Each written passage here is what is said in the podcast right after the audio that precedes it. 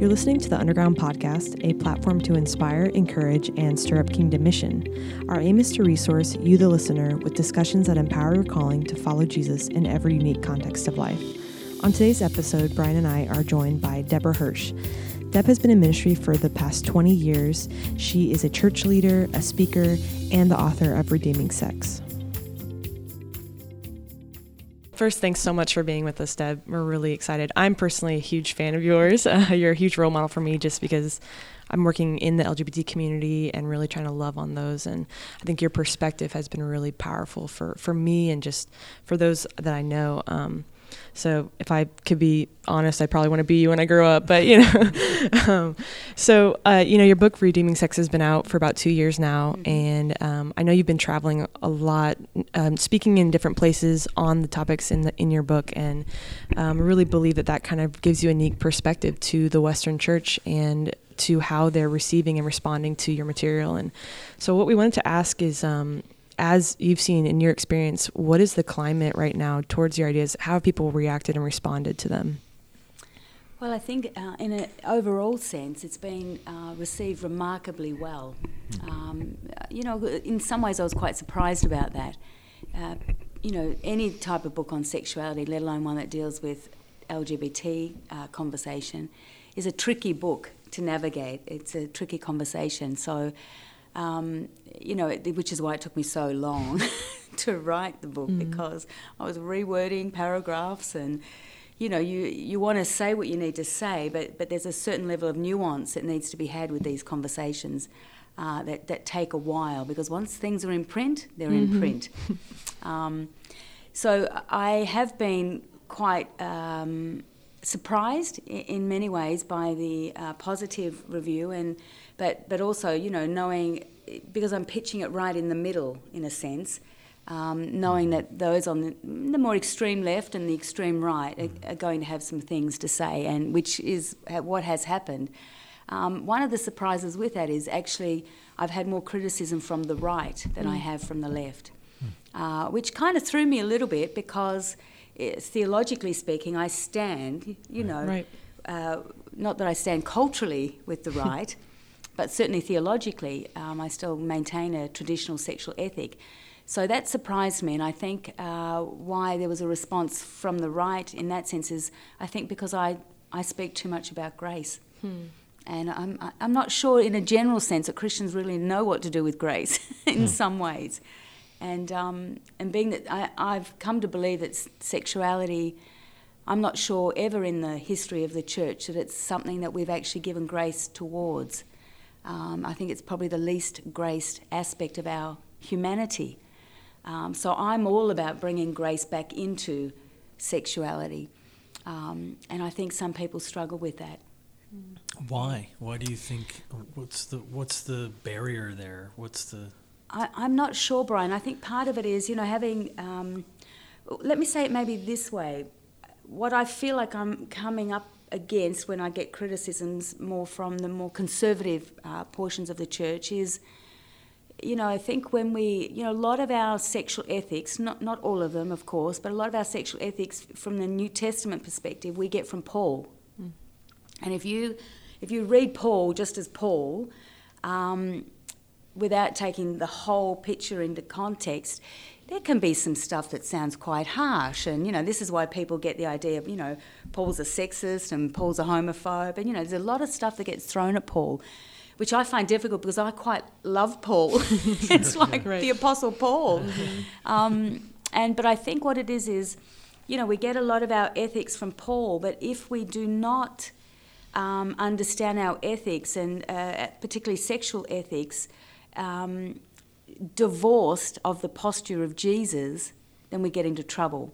And I, you know, and I don't want to say that necessarily of people, but I think we've we've neglected to adopt the posture of Jesus. And, and when I look at uh, when Jesus encounters people that are um, what we might call broken or a little bit messed up in their sexuality, there's only a couple of examples of that.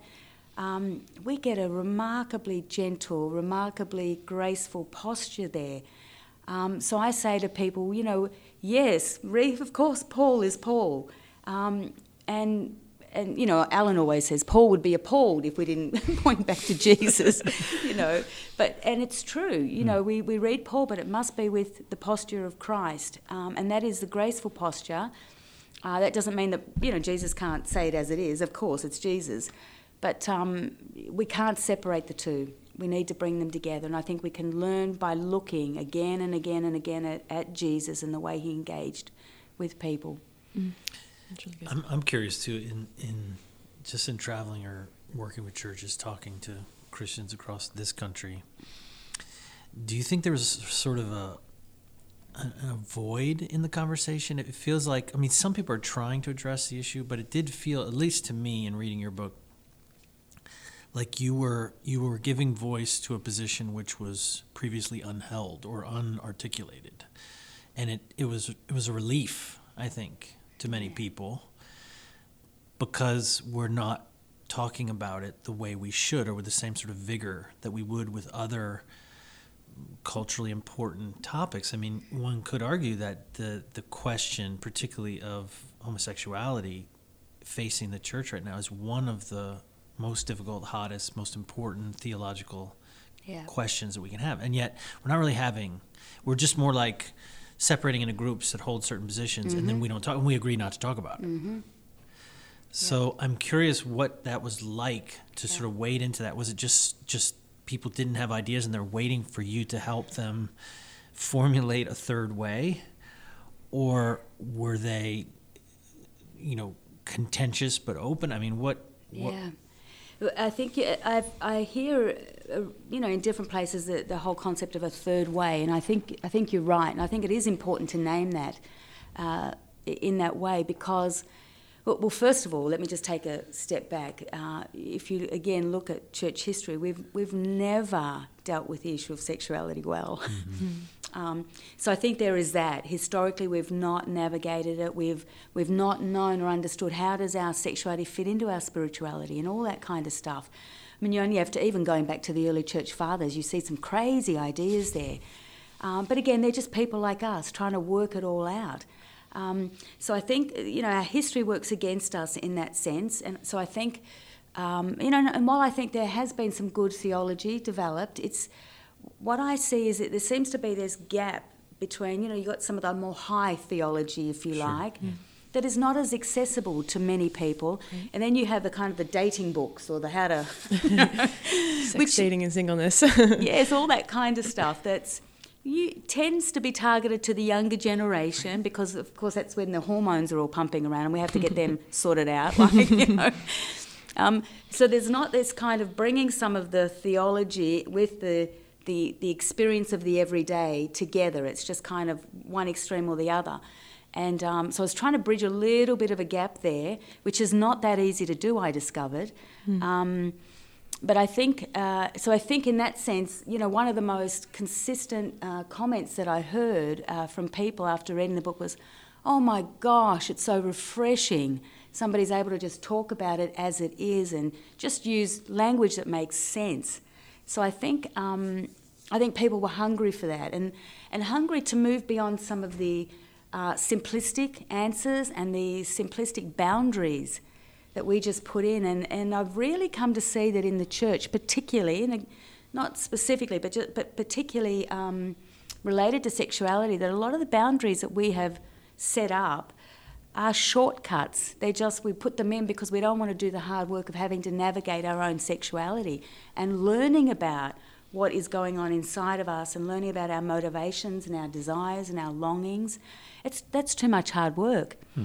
So we put in all these boundaries, like, you know, the classic with cross sex relationships, or, you know, hmm. you can't get into a lift with a, the person of hmm. the opposite hmm. sex or in a car or I mean, you know, in the old days it was called the Billy Graham Billy Ten Graham Commandments, yeah. you know. and now I don't want to go against Billy Graham, like, let's yeah, never do, do that. that. um, and, and they might have been all right for Billy Graham. Sure. You know, he had a very unique, remarkable ministry, um, so he had to, you know, set up that. But it's well, he existed in a time too, and maybe ex- it was appropriate. exactly time, right, yeah. Brian. Mm-hmm. It was a different time, mm-hmm. and um, and I get very frustrated when people continue to perpetuate those boundaries without thinking through what they are actually doing, um, because humans we we've got to navigate relationships with one another. How do we? How can we have any meaningful friendships or relationships with the opposite sex if we can't hang out with them? um, and I guess for me, part of you know, my, I live and hang out with a lot of men. it's just you know, the world of the church is full of men, and I've worked in the church for my, you know, my whole Christian life. So I can say some of my best mates are men, and we travel in cars together. We do, we do all sorts of things together, and and that doesn't mean that sometimes attractions don't come up, but you work that out. Mm. And you know, if you're a married person, you're married, and that your covenant is with your your spouse. So mm. you, you talk with your spouse, and you know. So Alan and I have always navigated our mm. our marriage like that. We're very open and honest because we know this. We're not going anywhere. Mm. Uh, but if we navigate friendships and that, of course, we're human. There are certain people we're drawn to, but I think in you know in this bigger sexuality conversation, one of the things that we've forgotten is that we can feel deeply for other people. That doesn't mean it's going to lead to sex. Mm. And, you know, all these artificial boundaries, we're, we're, we're thinking, and that's more Freudian thinking than it mm-hmm. is Christian. Sure, yeah. You know, so yeah, it's, well, it's, it's, interesting. It strikes me too that a lot of what you're saying is rooted in fear. The, right. the fear we have to talk about it, the fear we have to come to conclusions, the fear of something bad happening. So it's maybe the, the immature uh, response to fear is to just, I want to stay away from it. Mm-hmm. I want to, I want to just I'll never talk to a woman or I'll never be in a situation where I'm with someone of the opposite gender because yeah. I'm just so afraid. Yes. And people are afraid to talk about it, they're afraid to preach about it. Yes. They're afraid to think about it. And maybe even to some degree you writing the book, you felt a little bit of tension like, man, I don't I have to do this right, you know, I have to yeah. get I people are they're they're wound up about this. They're wound up. You, I mean, you've nailed it. I think there's a lot of fear when it mm-hmm. comes to sexuality which ought to kind of concern us on, right. on multiple mm-hmm. levels. We're, we're not meant to be people motivated by fear, but by love and by grace. So, but, but you're right, it really is. There's a, there's a lot of fear, and we've got to get beyond that. Um, and that requires a lot of hard work, and I think, you know, not a lot of us are up for that. Mm-hmm. well, it's part of what strikes me about you is that you don't seem so afraid of it. and even the way you're, you're sort of writing about it, and even today, just talking to us about it, there's there's a kind of liberation from mm-hmm. the fear of it. Mm-hmm. And when when you're when you are free of that, you can apply maybe Jesus's overall ethic about sin. Yeah. To just another thing that human beings may do wrong sometimes. Yes, that's you know? exactly right. yeah, I think you, you mentioned that a little bit in your book how people are really afraid to even touch the topic of homosexuality or sexual brokenness, eh, how they perceive it, because they're really afraid that they don't want it to rub off on them or they don't want to go into that. And so I think that you're, what you're saying is really powerful that if we're less afraid, we can deal with it and care for those who are struggling with that. Um, so the other question I want to ask you is, you know, if you could really speak to a captive missional audience and give them some input on how they can really move forward in these issues, how they can deal with it with themselves mm-hmm. and with those in outside of the church that um, you know everyone's dealing with their sexuality. That's what we all have in common right? Yes. if you could talk to a captive missional audience um, you know that wouldn't give any pushback what would you say to them? How could you encourage them? Well first of all don't freak out. It's okay. Mm. um, this is just a normal part of who we are as humans. It's a no- normal part of life. I think um, you know in the just what you're saying there and it, to remember that it's it's not a conversation about those people over there, or mm-hmm. you know, not let's not pick on the sexual minorities, mm-hmm. if you, for want of a better term, um, but it is about all of us. It's an inclusive mm-hmm. conversation that we all need to That's have, um, because we're all profoundly sexual, right? And at the same time, we're all profoundly broken. So I mm. think it's it's you know important that we kind of put that uh, on the table because I think it's sometimes I get a group of people that are coming and they want to learn about the LGBT community right. and how do we navigate the conversation.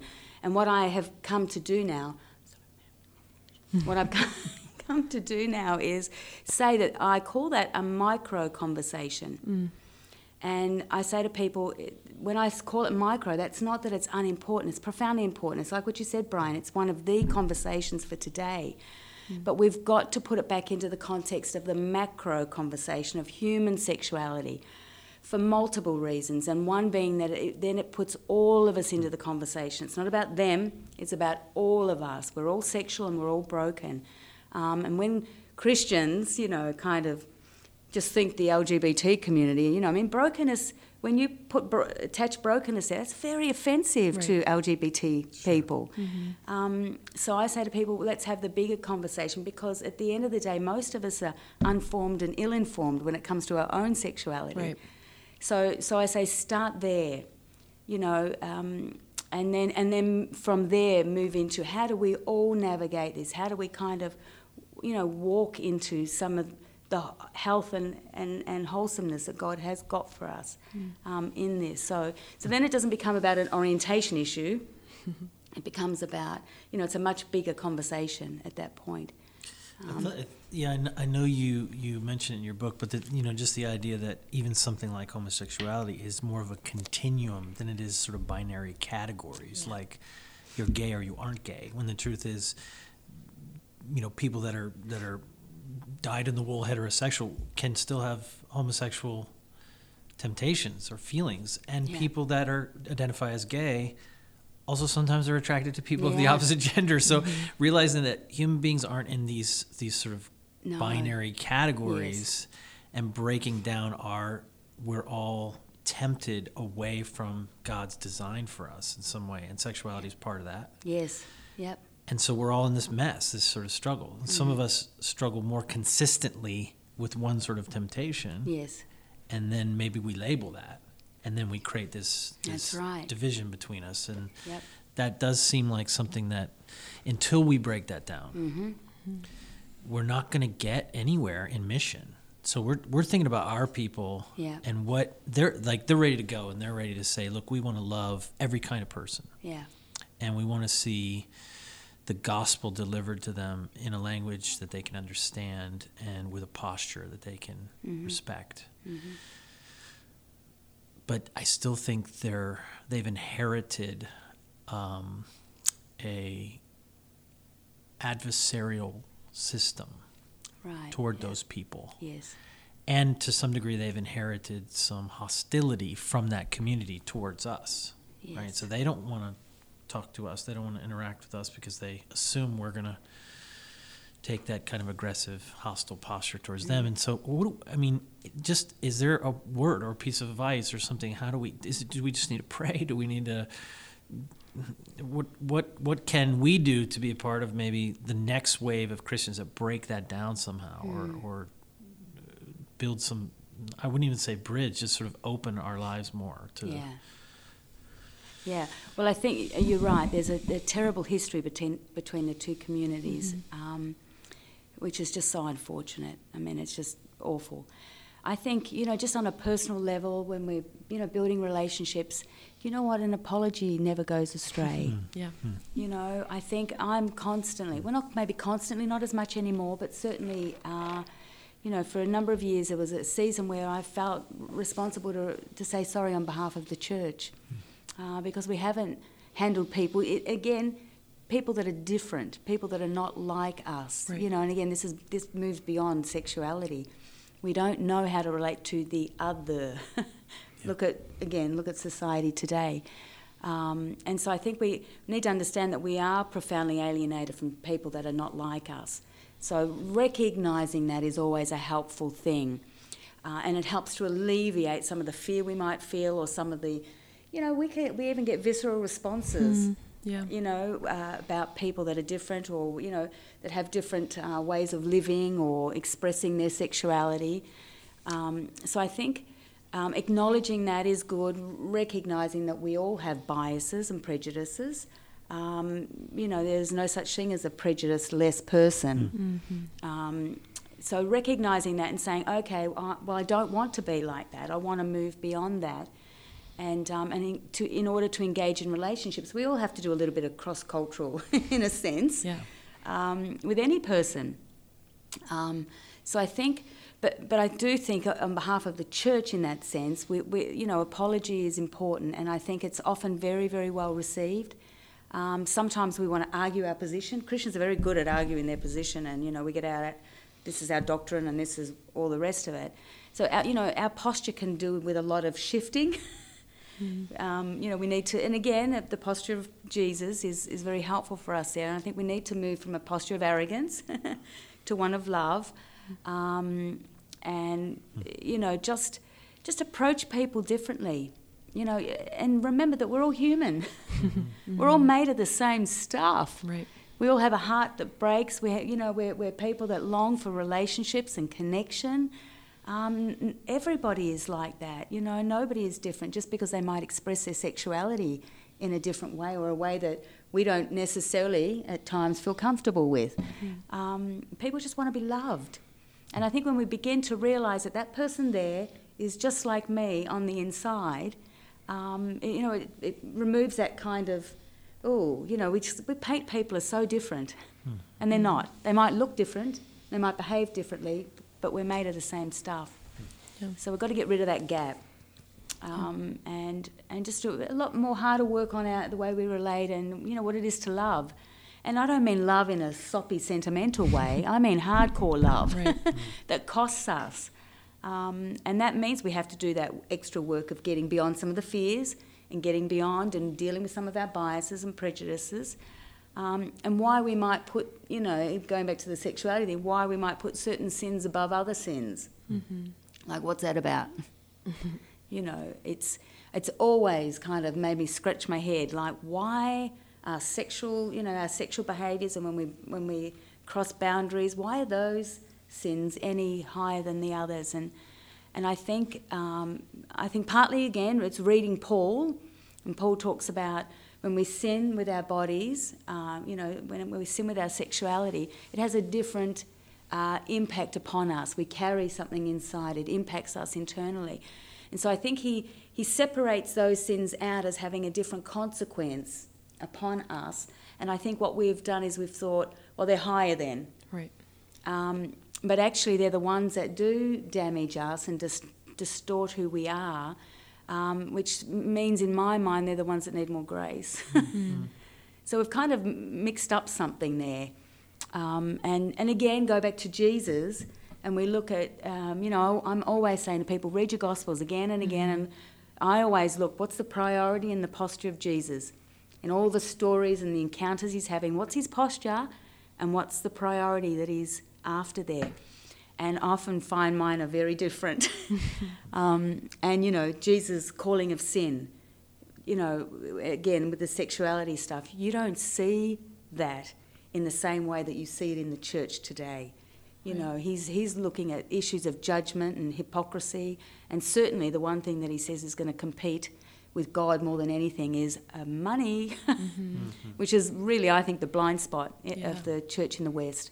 Yeah, absolutely. We, you know, we, we never, you know, in our, I always say the first thing in our discipleship with any person, we're wanting to get their sexuality fixed up, mm. make sure that's all right. And, um, you know, we're never asking, what are you doing with your money and your resources and how are you looking after the poor? And, yeah. you know, I could talk about that all day. and it's in, it's, you know, it's in Paul's list and, and of of things people that will not inherit the kingdom of God. Yeah.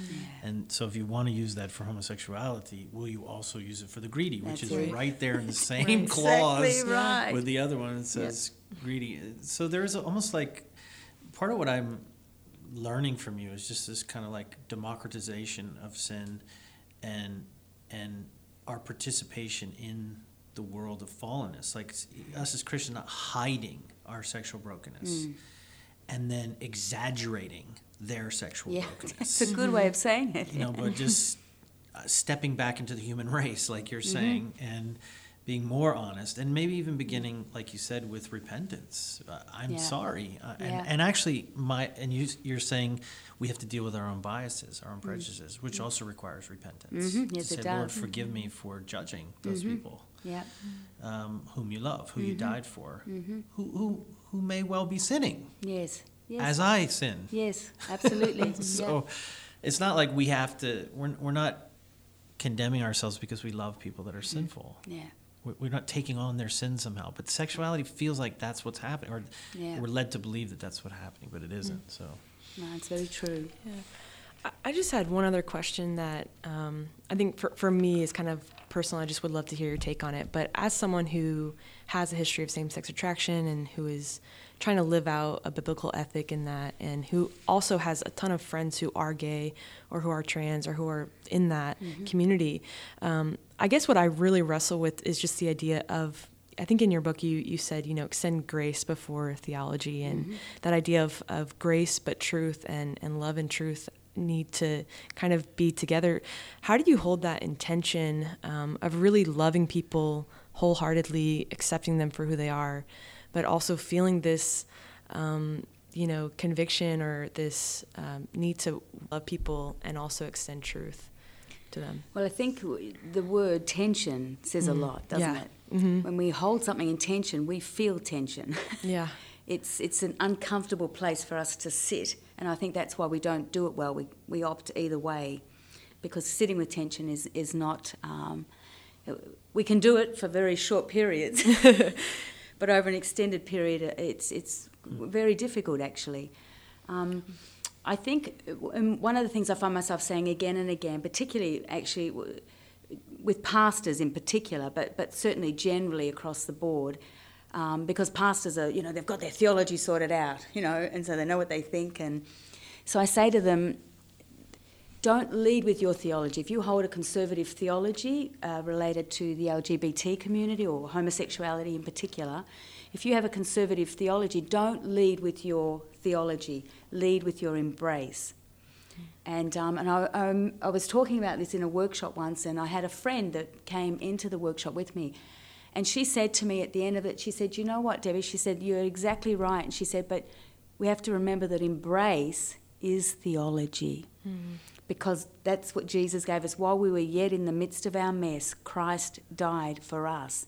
That is embrace right there. And so that is a theological concept mm. uh, modelled by Jesus. Um, but what we do is when we get, you know, when we dot our theological I's and cross our theological T's, we kind of feel like, well, we know what we think and we know what we think is right and wrong, and and we lead with that. And when we lead with that, it, it actually it becomes a thing between the relationship. It's like this thing sitting there between us. So I say, put that to the back. don't don't you know because pastors are like well if i have a gay couple coming to my church they feel like the most important thing they need to tell them is oh well we don't think what you're doing is what God wants. You know, they feel they've got to say that as the first thing so that everyone knows where everyone stands. Um, and so I say to pastors, surprise people. Mm. Don't yeah. lead or start That's with good. that. Love them. Just love them. Those conversations will take place, but they might be down the track. Right. You know, and why do we have to, you know, and again, this goes back to the bigger conversation of sexuality in, in terms of um, why do we in the church feel like the prime thing we have to do with every person is to regulate their sexuality? How has that become the most important thing? So I'm constantly saying the most important thing that a pastor can, well, all of us actually, it's kind of our, all of our biblical mandate, is to make disciples, is to help people grow closer and closer to Jesus, to look more and more like Christ. That's our prime role. Mm. Um, and yes, the ethics and, and morality and, and as we grow as disciples, all of that is part of that. And that includes our sexuality, but it also includes what we're doing with our resources, how we're serving the poor and looking after um, you know, people that we wouldn't ordinarily and all that kind of stuff. So it's a, it's a big package. Yeah. Discipleship is a big package and we've narrowed it down to a few things, which is usually personal morality. You know, but, but there's a social morality that we need to be looking at as well. So so when I talk like that, pastors sometimes are like, oh, yeah, we do spend an inordinate amount of time. Right. Um, which is just, so I think we've locked ourselves into these patterns and ways of doing things. And, and when we take a step back and think, oh, and get perspective, that's the other thing. We've got to get a whole lot more perspective. Um, you know, if we want to calling, if we're going to call out, I mean, yes, call out sin, but be consistent in what we're calling out uh, in terms of sin because we do let a lot of sin slide. a lot of sin slide. Um, and even, you know, when we start unpacking sexuality, you know, and I, in my book I talk about different, you know, looking at sexuality as social sexuality and genital sexuality. You know, uh, we're always focusing on the genital sexual sins. you know, and and gender. We don't even talk about gender. Mm-hmm. Like, you know, I'm I've started kind of challenging people to say, you know, in the church. We are still fighting in terms of the gender conversation. We are still fighting over the roles of men and women, and broader culture is redefining what it is to be man and woman, Right. and we are so far behind Yeah. uh, that it's quite disturbing actually. So again, perspective, big picture. Why are we just focused on this right here when there's so much more that we need to be talking about? Yeah, and I, I would just add to Leann, like the, I don't know the, the presumption that I need to I need to have truth and love at all times, and so my way of demonstrating my commitment to truth is to say you're sinning in your sexuality, Yes. and yet how is that the singular representation of my commitment to truth when I meet someone? uh, isn't it also true, for example, that they are deeply loved by God? Isn't it also, for example, completely true that Jesus bled and died on a cross for them and their brokenness and their sin? Uh, can't I say that also? And it doesn't that count as Yeah. my commitment to truth? So I'm going to say truth, or saying something like they were they're made in the image of God and carry with them an extraordinary dignity which they may not know about. That's also true. So I'm. It frustrates me to feel like, oh, I'm committed to truth, and what that means is I'm going to tell you the very worst thing I can think to tell you. That proves that I'm committed to truth, and yet there are many things that are true mm-hmm. which you may or may not know hmm.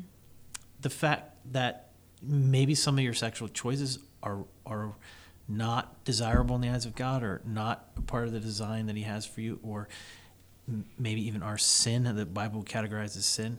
How is that the only representation of my commitment to truth in this person? Mm-hmm. So yes, love and truth all the time from day Right. one, but there are many things which are true, which are mm-hmm. Affirming, which are liberating, which are inviting people Right. deeper into the the, the relationship with Wonderful. Jesus and discipleship. No, it's a wonderful answer, Brian. That was really good. Mm. Thank you so much, Deb, for being here. Um, and really, really appreciate you and just your heart and You're um, amazing. for this. Yeah. Thank you so much. Thank you for having me. It's been great.